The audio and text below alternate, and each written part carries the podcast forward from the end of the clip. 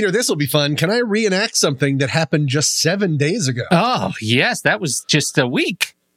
Some would say about a week. Yeah. This will be a real theater of the mind. But um, here we go. All right. I was sitting outside in a socially distant writing session with my writing partner, friend of the show, Johnny G.D. Giacalone, Excellent. when a bee, an adorable bee, flew by my face. And as I'm an adult, I calmly waved it away and went on with my writing. I didn't do that, Pete. I got that slightly wrong. No, what actually happened was I screamed, ah, get out of here, fuck off, nature. And that was like my instinct was to scream, ah, get out of here, F off nature, while like wild. And that was a bee, Pete. As you reminded us in just an episode or two ago, we live in a world of murder hornets and what were they, manslaughter worms? They, they were what was the they were hammerhead murder worms. and yet I'm still treating bees like they're air sharks. Like it's very Yeah. embarrassing to say the least. And Yeah. so during our podcast of anxiety, sometimes we every now and again like to share something that might help mitigate our anxious or fearful feelings. So I looked up bees because I know bees are super important to our environment and vital and stuff like that, right? Sure. You you want to see what I found, Pete? Yeah, I'd love to. Look at your screen, please. What's that, Pete? Pete. What are they doing? Because what they're doing right now is something that I didn't. I thought only humans did. certain species of bees take naps in flowers after they get all pollen drunk. this is true. A, Oh, actually, in your state, a, a photographer in Portland uh, took this picture. He said that uh, one of them, they were staggering around like they were drunk, which they get when they after they pollinate, and one walked over, like staggered over from one flower and curled up next to this other one, and they just took a nap for like a couple hours. This is a of two globe mallow bees covered in pollen, uh, nestled together, having a little bumble snooze, and I just think that that is so charming. Do you have any thoughts? I don't know how to have thoughts about something as adorable as that. I just don't. Right? That is absolutely fantastic. I'm gonna. If you have you a going put it podcast, somewhere? if you have a podcast app that will support it, look at it right now because I'll change the artwork on the show to this because it's Oh. that good, and we'll put a link in the show notes uh, if you don't. Fantastic. That's so, anyways, Crazy. my day started with um, F off nature and it ended with bees taking naps in flowers. And I don't have anything else to say about that, Pete. How do we do a show about poop after that? well, we're about to find out. Cue the music. And there's nobody out there like it like I am. There's nobody out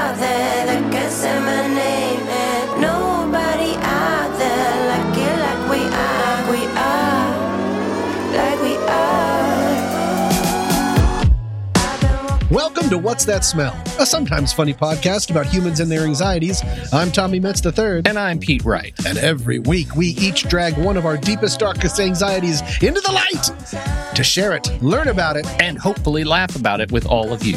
Now is the time to reach out to us. Send us the story of your anxieties to something stinky at what'sthatsmell.net. Again, something stinky at what'sthatsmell.net. You can be as anonymous as you want, and we will talk about it. Pete, anything else to add? Become a panic pal. Get a sticker.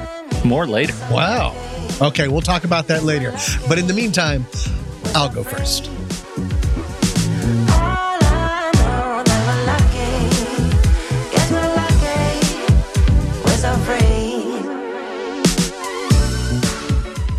Way back in season two, in an episode titled The Case of Calamity U, you talked about your anxious feelings involving school. Do you remember that? I've been thinking about it since. Ever since? As you listen to that when you're trying to go to sleep? Yeah, every night. I remember telling you about the common anxiety dreams I still have to this day about searching for a class I can't find, Mm-hmm. to take a test that I'm not ready for. Well, I don't know if you know this, but in these COVID tastic days, I found myself with a little more free time on my hands than usual. So I re entered the nightmare factory of academia voluntarily. What? Why would you do that? Because I want to get smarty. How's it working so far? It's been great. And I mean this. That's it's been good. really great. Oh man, that was a hard left turn to sincerity. Right. For the past 10 weeks, I've been taking a course from UCLA Extension called The Sociology of Mass Communication. And as my annoyed friends will attest to, I have found it fascinating and I like to talk about it way too much. Spoiler alert, I'm going to be bringing up some of the anxious issues that the class has brought up in our mediated world later in the season, but not now. Because for now, I just want to focus on something I've been dealing with about the class itself versus what the class has been teaching me. You talked about school anxiousness in general, and I'd like to narrow the focus to something I'm dealing with right now, this week. Great. Exciting. Yeah, no, I'm it's, it's real talk. Bees, Pete. No, we already did bees. This isn't about bees. Pete, how do you feel about writing papers? When was the last time you had to write an academic paper? Do you remember your feelings about it? Yeah, I, I I'm I'm much more of a fiction guy. no sources. sources trip me right up. If I have to tell, oh, you the- just want to f- yeah, I free just write it? yeah, I just want to lie. Uh, no, I, you know, I'm okay at it. I got pretty good at it uh, early in college, and then I switched over to journalism, and that, you know, you Mm. hone some skills, and so uh, I think I'm okay at it now. I was terrible at it in high school, terrible, terrible, but uh, I'm pretty good at it. I, I think. How did you get good at it?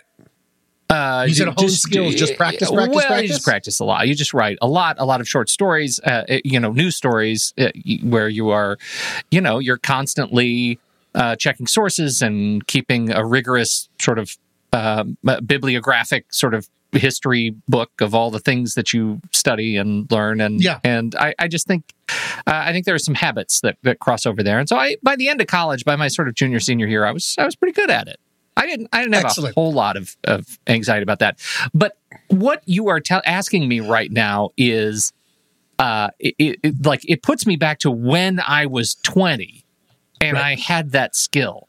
And suddenly I'm feeling like I'm standing in a tank slowly filling with water from the toes up. I'm realizing I haven't done it in a In so long time. Right, Yeah. right.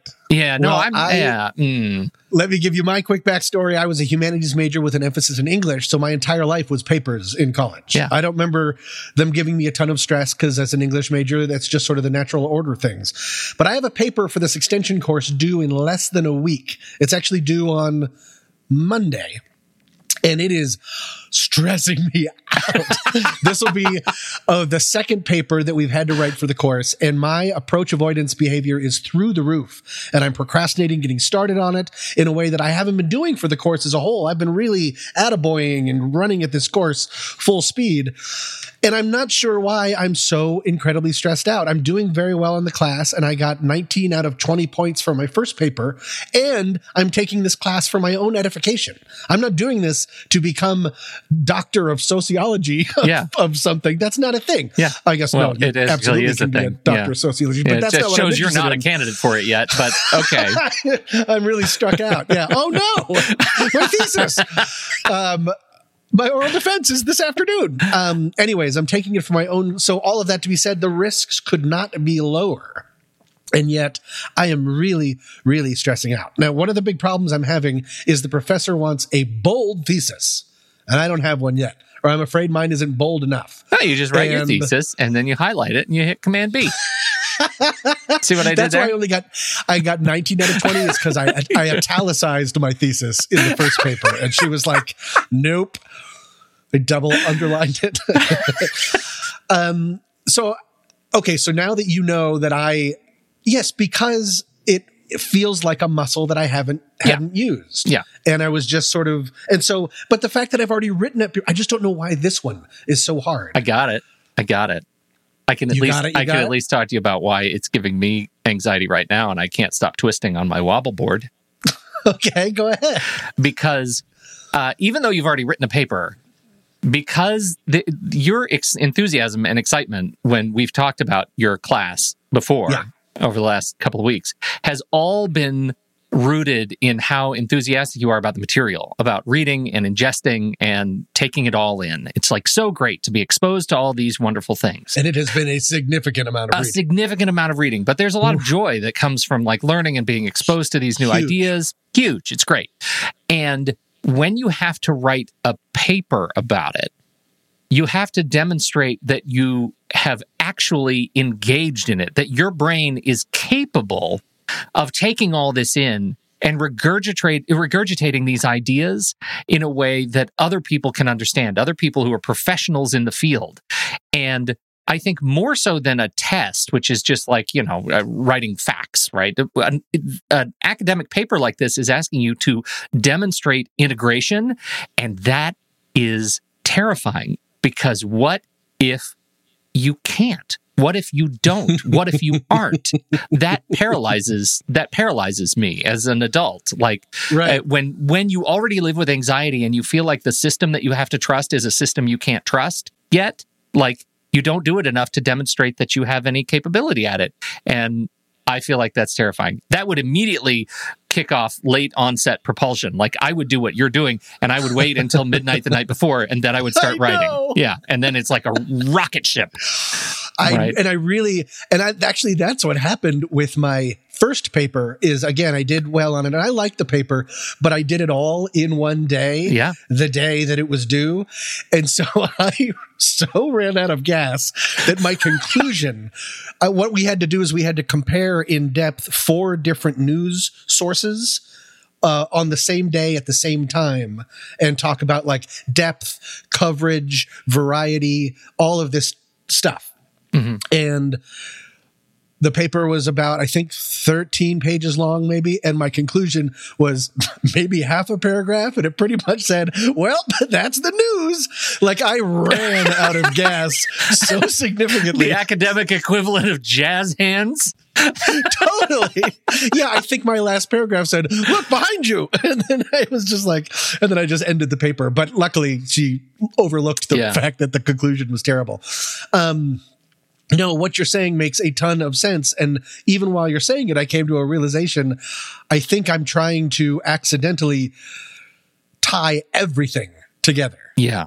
and it's a 10 week course with we have read notebooks and notebooks and notebooks full of stuff and so maybe i'm feeling like i'm and i'm taking the words bold thesis as a little bit too strong. Yeah. actually i looked something up. I looked up things t- to try to help myself about writing anxiety. Spoiler alert there is a ton out there so i am not alone. Um but the idea that I was afraid that my thesis isn't bold enough because Yeah. I don't really have one, this connected to something I read in an article from the Writing Center from the University of North Carolina at Chapel Hill. They say writers can seek, quote, flow, which usually entails some sort of breakthrough followed by a beautifully coherent outpouring of knowledge. Flow is both a possibility most people experience it at some point in their writing lives, but it is largely a myth. Inevitably, if you write over a long period of time and for many different situations, you will encounter obstacles. That's very helpful for me to read Yeah. because it reminded me I've been wrongly waiting for this earth shattering revelation to pop into my brain, and I will rewrite sociology and everything to just flow out of me. And that puts a lot of pressure on myself for an unrealistic Yeah. situation. That's Yeah. usually just not how it works. truly writing you know i, I remember this experience in graduate school like the, the whole uh, issue of writing academic papers at a high level is it has to happen one sentence at a time. My experience is if i find flow i've also unearthed a lot of crap. Like i write page after page very beautifully quickly and the result the next morning is that's terrible. That's nonsense right Right. it's it, you know writing is crafted and it the, the it doesn't like uh, the the writer once said uh, you know uh, true writing doesn't begin until editing so sometimes you just have to vomit words on the paper um, Right. and and then start really shaping it but I, I totally get that experience because you you want to you want to create something that's going to wow the institution right, Right. You, you're sort of Well, because I, You you're on a admire pedestal her. I admire here. the professor so much, and I've loved the class Yeah. so much. It's like I want to really, I don't know, stand out. But what? I'm not a doctor. And let me ask you I'm this. not going to. Let yeah. me ask you this: as a, that that teacher student relationship, like you Yeah. fall right back into that groove. I mean, what you're what you're describing for me, it sounds a lot like like you want to impress her, but you also want to demonstrate that she's done a hell of a job, right? right. Yes, You want to honor that relationship by doing the right stuff. that's interesting. I never thought about that, but yeah. And she's so passionate about it, and I find that very intriguing and inspirational. And also, I really have done all the work. I've done all the reading Yeah. and I did all the recommended reading. So part of it is also wanting to tap dance Yeah. for her, I think, and show how can I show that I read every single thing and thought about it critically. Yeah. It's a lot of pressure to put on myself. It's a lot when of pressure. I am student nine for her. Yeah. I- we do not, we are not going off onto the, uh, Well, you want to like- make like sure that when you ask her out on a date at the end of class, she says yes, right? This is isn't this end in a movie? Um, so I did I tell you the subject of my very first academic paper? uh, no. I, I had this great idea. I was in the fifth grade, sixth Oh. grade. They wanted us to Yeah. write a, our first like let's string a bunch of paragraphs together and come up Okay. with like an eight. I think the target was like eight or ten pages, right, on a subject. I thought this is going to be great. I'm gonna. It was exactly that relationship. I remember Mrs. Milligan. I remember the entire experience. she assigned this thing, and I came back to my to my uh, uh, uh, where I wrote down my my sort of thesis, the topic that I wanted to write on, and she she I handed it to her in class one day, and she turned it around. She looked at it. She read it. it was one word. It was space, No. and she turned around and said, "A little broad."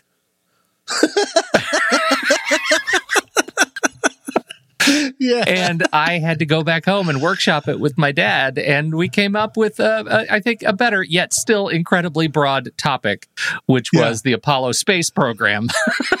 oh, but still, but still, has a it- it's better. Yeah. It has a focus, and that that is just it. Like the fact that you have read so much. It, you are developing one of the most important muscles, which is being able to stop reading. Right. At some Right. point, you have to you have to be able to filter, and that's really I I, I applaud you because I think that's really incredibly difficult and terrifying. I appreciate it. I'm thinking about. I've already. I've written the conclusion, which is, "Do you like me?" And then I'm going to have two boxes. It says yes, no. Hope she doesn't write maybe. um, okay, so yes, so I, I've already identified that I have a bad habit of tackling large projects all at once, and that can lead to burnout. Yeah. And when I did some research on this, I did some more research and I found it is extremely common. And health blog Go Ask Alice suggests writing a paper in several sittings. Of course. Yeah. That makes sense all in the world, and I'm going to be doing that. I already have plans for how to space it out. They uh, also, she, let's see, they had a whole bunch of different things, but I had two more just in case anyone, if we have students uh, that are listening to this, or if anyone has a big paper, these are two things that didn't really um, occur to me. And so I thought I'd share them if that's okay with you, Pete. Sure. One is actually one that you just said that sometimes you have to vomit up words, your favorite word. Start writing even before you can envision your entire argument. Getting words down on paper may help you come up with the rest of your writing assignment. Try free writing or diagramming to inspire ideas. You already came up with that, and that's exactly true. I need to do it step by step. And most importantly, I need to start. And this another one is so obvious. It is, but it has literally never occurred to me. And I wanted to see if this was just like, oh, of course. Compose different parts of your paper in order of ease. You're not required to write in sequential order as long as the final product is well organized. Yep. Some find it helpful to start with the sections that come naturally and move towards the more challenging parts. That has never occurred to me. Really? I've never written a different part of a paper and then gone, I've done that when revising, like Yeah. revising certain parts, but I've always written a paper start to finish. I, I kind of thought like that's how you have to do it. Let me tell you, I I think, and and I think this is another one that I that I picked up in journalism school. So two two tricks I want to give you. Number one Please. is. I, I- I would just say, even if you don't know what the easiest parts are versus the hardest parts, just start Yeah. with the meat of your paper first and write your conclusion and introduction at the end. Right. So you, you write the whole meat of the paper, write your Oh. conclusion, and then go back and write your introduction. I think it is it's it's incredibly challenging. Once you've done this, it's hard to imagine writing an introduction first because you don't know what the paper ends up being about until you've written it. Then you go back and write an introduction and it's like chef's kiss perfect because you've already written the paper. You know what the hell you're introducing. So that's that's number 1. And uh, number 2, if you have this opportunity, I don't know if Foster is available, but if you have the opportunity and this is one of the hardest things that you can you can do in editing. Uh-oh. Once you write the meat of your paper, have somebody else Yeah. read it aloud to you. right? Read it aloud to me. aloud to you because I promise you, your ears are far better editors than your eyes. And when you hear your words read back to you, just have a little notepad and piece of paper and take notes on things you want to edit. And Huh. don't ask this other reader to make any judgments at all because what the hell do they know about sociology? Just dictating. Just right. read it. Just read it. And occasionally you might have to say, hey, stop and read that back again. Uh, make sure it flows well. Make sure there, I mean, you'll hear typos. You will hear typos that your eyes will not catch. I promise you. I promise you. It's an amazing, amazing thing for, particularly for academic writing. And I don't, I, I, I think it's, uh, yeah, it's really good. Huh. Look at that. Right. You didn't even think that old Pete would have any insight into this stuff, did you? Oh, You thought, oh, no. old Pete, he This just is- gets on his old horse and rides around a shack. You can't get the horse out of the shack. It's been in there It's a forever. shack horse. Well, this has been very helpful, and I was expecting to be doing the teaching, but the teacher became the, The student. student. So thank you very much, Pete. And my, I think I have a bold thesis now. I think I've Good. decided on one. It's going to just be a picture of bees taking a nap in a flower, and then the word discuss. Weird. In one.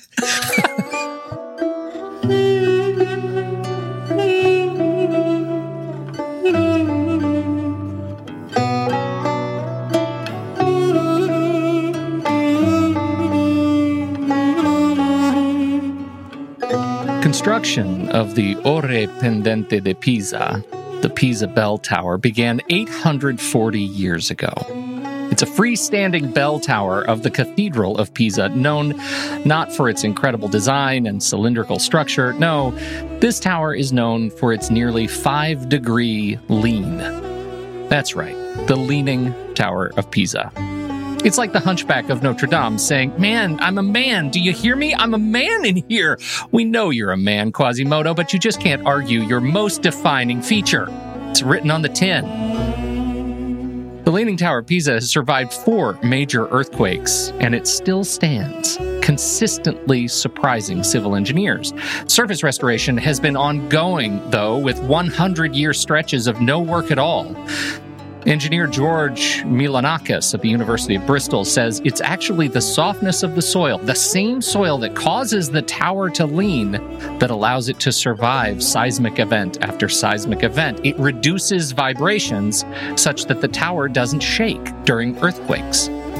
But the Pisa Bell Tower is the lucky one. Without foundational support, structures topple like the Leaning Tower of South Padre, a 31 story condominium that was imploded in 2009 because the reinforced core of the structure had sunk more than 14 inches in expansive soil and pulled itself apart. Or how about the Transcona Grain Elevator, a storage facility used by the Canadian Pacific Railway? Built in October 1913, the structure didn't last a single day before it started to collapse slowly into the ground, twisting itself over 27 degrees across its axis. Then there was the 13 storied building in Shanghai. The building completely collapsed, falling sideways rather than imploding. Investigators think the foundation failed when another project, an underground parking garage construction site, failed to take into consideration pressure differences and caused a section of the tower's flood wall to break apart.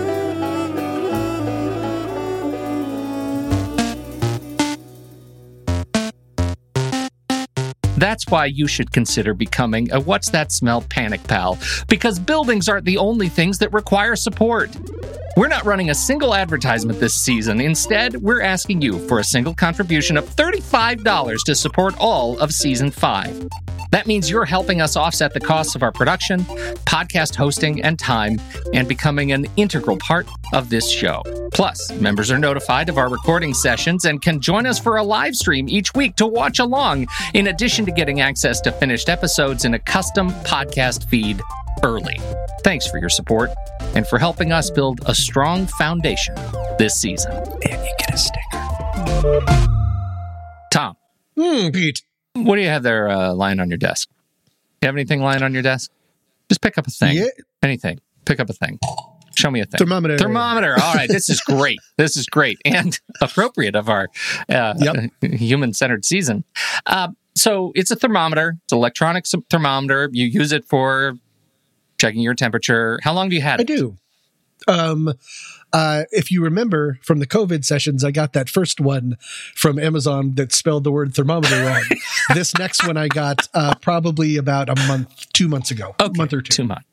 So let me ask you: At what point does that object cross the line between being useful and becoming trash? A thing that you would consider getting rid of. I guess if it didn't work, if Okay. it ran out of batteries or stopped working, I guess. Okay. All right. I had Is this. a good answer? I had. Uh, it's a fine answer. You're a fine human being. I had the, this dream the other night, and um, I'm going to tell you about it. Uh. I, and I, I actually had the the opportunity to uh, join a, a dream a, a psychotherapist who does dream work uh, on another Ooh. podcast, and and just pulled me apart. It was crazy. And and so I this is a dream that I had and I use the same sort of exercise that I use with this dream therapist and and I, I, it's amazing to me kind of what just happened. So I want to tell you about the dream. Uh, I was um, I, my whole family we were here in my home and every time we would leave the home we would clone ourselves. And so when we'd come back there would be two of us. Ooh. Yeah.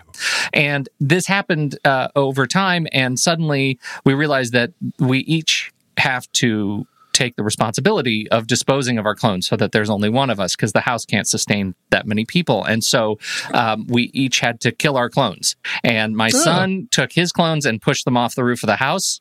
And over and over and over, just walking like lemmings off a cliff. And my daughter was literally slashing her clones' throats wrapping them Oh. up in old towels and duct tape. And the last thing I remember is her screaming, "I'm out of tape! I'm out of tape! I need duct tape!" And uh, because she, I don't remember how I was doing it. I don't remember how uh, my wife was doing it. I just know that there were a lot of us around, and the house was filling up, and we had to kill our clones. Okay. Okay. So I was led through this dream exercise. I applied this dream exercise, and as I'm making notes, things started coming into focus. I'm walking around my house, and there's two or more of everything cases Oh. of seltzer, laundry detergent, stacks of unsent graduation announcements sitting on the stairs, books. I, I actually have two copies of books on the bookshelf, like a bookstore would. Uh, why do I have two copies of books? In this case, it's like, I don't know. I ended up buying two or three copies. They were autographed copies or something, but I haven't given them away yet. And they're just adding up. It's just more stuff Okay. in my house. Now, I, I like I look at your place on video. I've been to your apartment. It's it, you're, it's pretty pretty spiffy. Like you keep a Oh. you keep kind of a Spartan place, and I know you only have eight books, um, and so like and, and I too I'm generally pretty good at keeping a sparse space. Uh, Spot space. but it turns out there are a lot of people out there who are not, who can't Hmm. let go. And what occurred to me as I imagine, just as I've seen the amount of stuff grow in my house, uh, the stuff that I have trouble letting go of, that pandemic anxiety might be uh, revealing some new behaviors in others that is also uh, caused and, and causing anxiety. So today, Tom, I would like to talk to you about hoarding.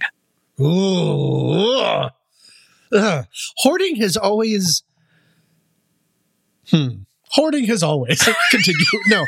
Hoarding has always. Hoarding has always tickled me in an uncomfortable way. Yeah. I don't know how to say what I'm saying, but because I don't have, I really don't have any hoarding tendencies, but something about it seems so insidious or so like what's really going on there. I don't know. It's very interesting and sca- something. It seems very scary to me. Yeah, yeah. But first of all, I think the same way it's easy to like watch a Buster Keaton movie and laugh when he steps on a rake, you know, like laughing at other Yeah. people's pain.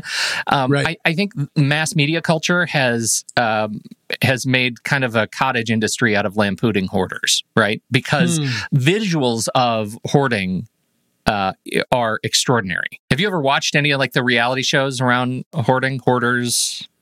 Hoarders, yes, or yeah, I've seen hoarders where it's it's always just stacks of newspapers, News, yes, yeah, and then they find a cat under something. Bee, Yeah. bee, bee. The cat's fine. Cat- the cat eats newspapers. He's doing great.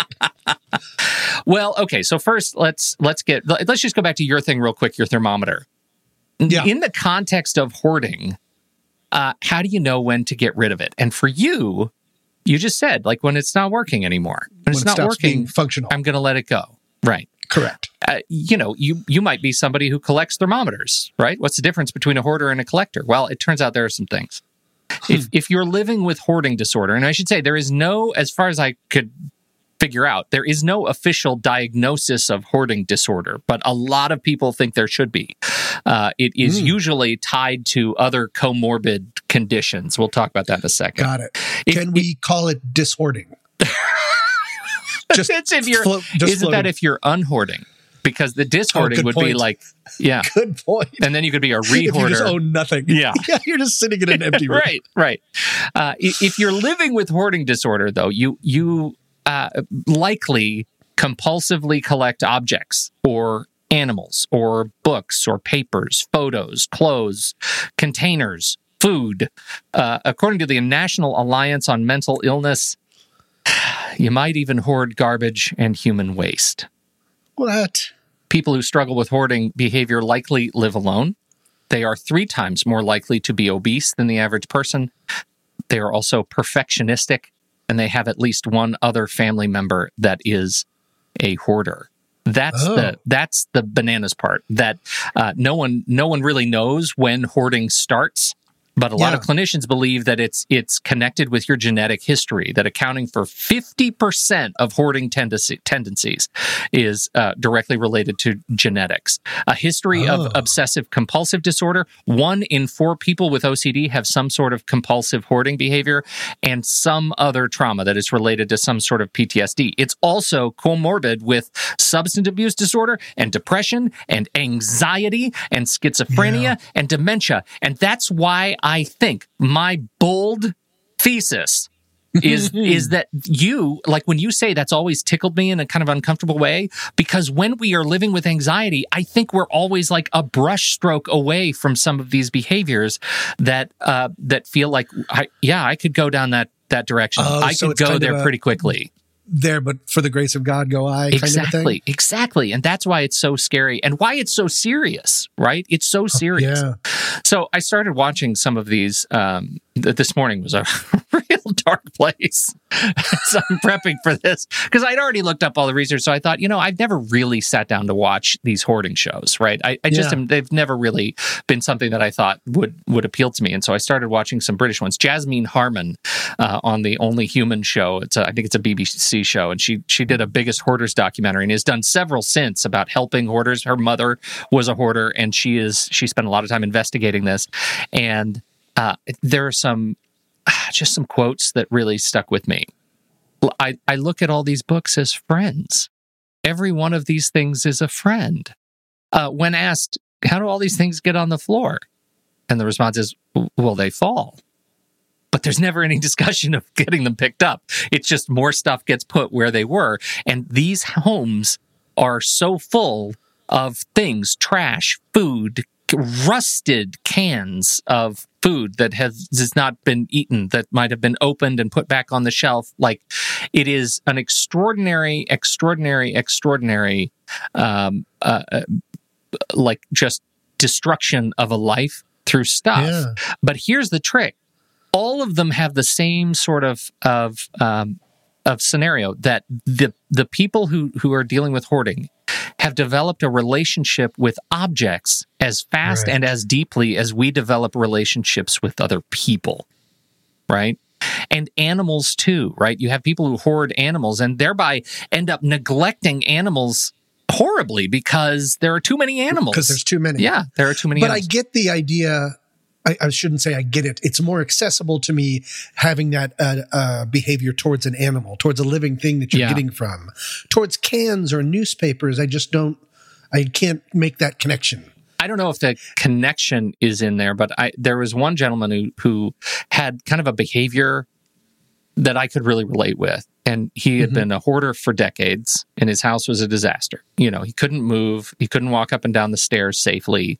Um, he was every step in his house was stepping on garbage, uh, paper, Oof. old food. So there was no exposed floor anymore, just aisles and aisles of things. Walking into uh, to the house with uh, the wife who is not a hoarder but has been effectively enabling the hoarding behavior of her husband. Yeah. Um, you know, the the uh, reporter says, "What's in there? It's a room. It's a doorway, and the room is completely full." To the brim, you it looks like a closet that's just been stuffed full, and and the woman says, "Well, that's the living room. I haven't been in there in about twelve years." Um, right? I mean, it's just closed with stuff. You just can't get in there anymore. And so, um, you know, the the behavior though, when talking about how to move through this and try to try to get control of it, is this gentleman kept saying, you know, I want to, I I understand, I I know that I need I need some help, but I want to evaluate every single item before it leaves my house. Right. I want to make sure Okay. that I'm not giving up on a relationship. Right. That's the that's the subtext. I want to make sure that I'm not selling some something close to me, something close to my heart that is imbued with feeling. Right. That I'm giving it some life. I'm anthropomorphizing it somehow. Right. And that's why I'm Is keeping it, around. Are they related to memories? Possibly. Is it, is it like getting rid of something is sort of in a way analogous to getting rid of part of yourself? Possibly. But what's interesting about it then is when you have the right kind of therapy, and they demonstrated some of this cognitive behavioral therapy that, that's going on in here. They're great examples of people who, um, you know, they they find a way to enjoy their space and time. They're able to let go of things with the right coaching. But this thing that stuck with me is the they kind of ended on the money quote in this particular documentary. Is a woman who's who's a hoarder, and and she said, you know, I love having my family over at my house now. I love having them, Mhm. you know, what be able to walk through my kitchen. I love being able to cook, and uh, I love that I was able to get rid of all these things. And she takes a beat and comes back and says, "Oh, I'm still a hoarder." Oh, Yeah, right. what? That that there is co- a, a- an ever present fear. It's like once an addict, always an addict. You know, once an alcoholic, always an alcoholic. Once a hoarder, always a hoarder. There is. It is just any like you get this sense that any second she's going to find a coffee can and and develop a very deep relationship with it and never be able to give it away. Uh, wow, it's it's terrifying. Just the act of reading the statistics made me feel a sense of just like at the same time a bereft like hopelessness about yeah. uh, that because some of this stems from the emotional psychological disorder of trauma and OCD and all these things that are that we live with and some of it is exacerbated by consumer culture and Right. like all of these things like I I don't I just can't imagine in you know the year 1200 that people were you know collecting spears and sticks um uh, you know as they're riding through the English countryside I I just don't imagine that they would be Just a cave full Yeah, of just cave- dinosaurs. no, it's like you know, like was Robin Hood a hoarder? I don't know. I I, I have a hard time imagining that. But I I do. Rob from the rich and keep it. God, you're right. Rob from the rich and put it in there. he was Rob from the rich and put it in King there. King Richard was actually the first hoarder, and uh, so uh, anyway, I think one of the things that also tackles, not no, uh, tickles within me is it seems like visual anxiety. yes, in that when you when your anxiety is getting worse and worse and worse it's all inside and it, you know it can become unmanageable or you reach a, tur a tipping point yeah, having that kind of like that amount there's no floor left you can't even go in that room it almost seems like there's just too much to tackle yeah. like how do you even start Yeah. and so maybe just let it it's almost just like denying something that's really rough Yeah. Well, and that is it, it goes back to where we where we started. Like looking as I'm walking around my house seeing two of everything, recognizing that I'm tickled in this kind of way and the pandemic exacerbates that. Like I start to feel like, oh, yeah, I can see how I, I can see that there is a path from where I am right here to closing off my living room. Right. There is a path. I don't know that I'm walking on it right now. I'm aware Right. of it, but I know what it feels like. I can put myself there in, and it's uncomfortable. I, I don't like it. Uh, and I think it's, um, it's, it's really scary and it's, it's very real and it's not funny at all. We laugh because if we weren't laughing, we would be crying. Like that's, that's pretty much it. Um, so how do you feel? Are you feeling okay? No, I am feeling good. I was thinking how embarrassed I would be if my camera fell off and hit the desk and you just see piles of thermometers. and I'd be like, "Oh, my friends! I'm a collector. I'm a collector. afraid.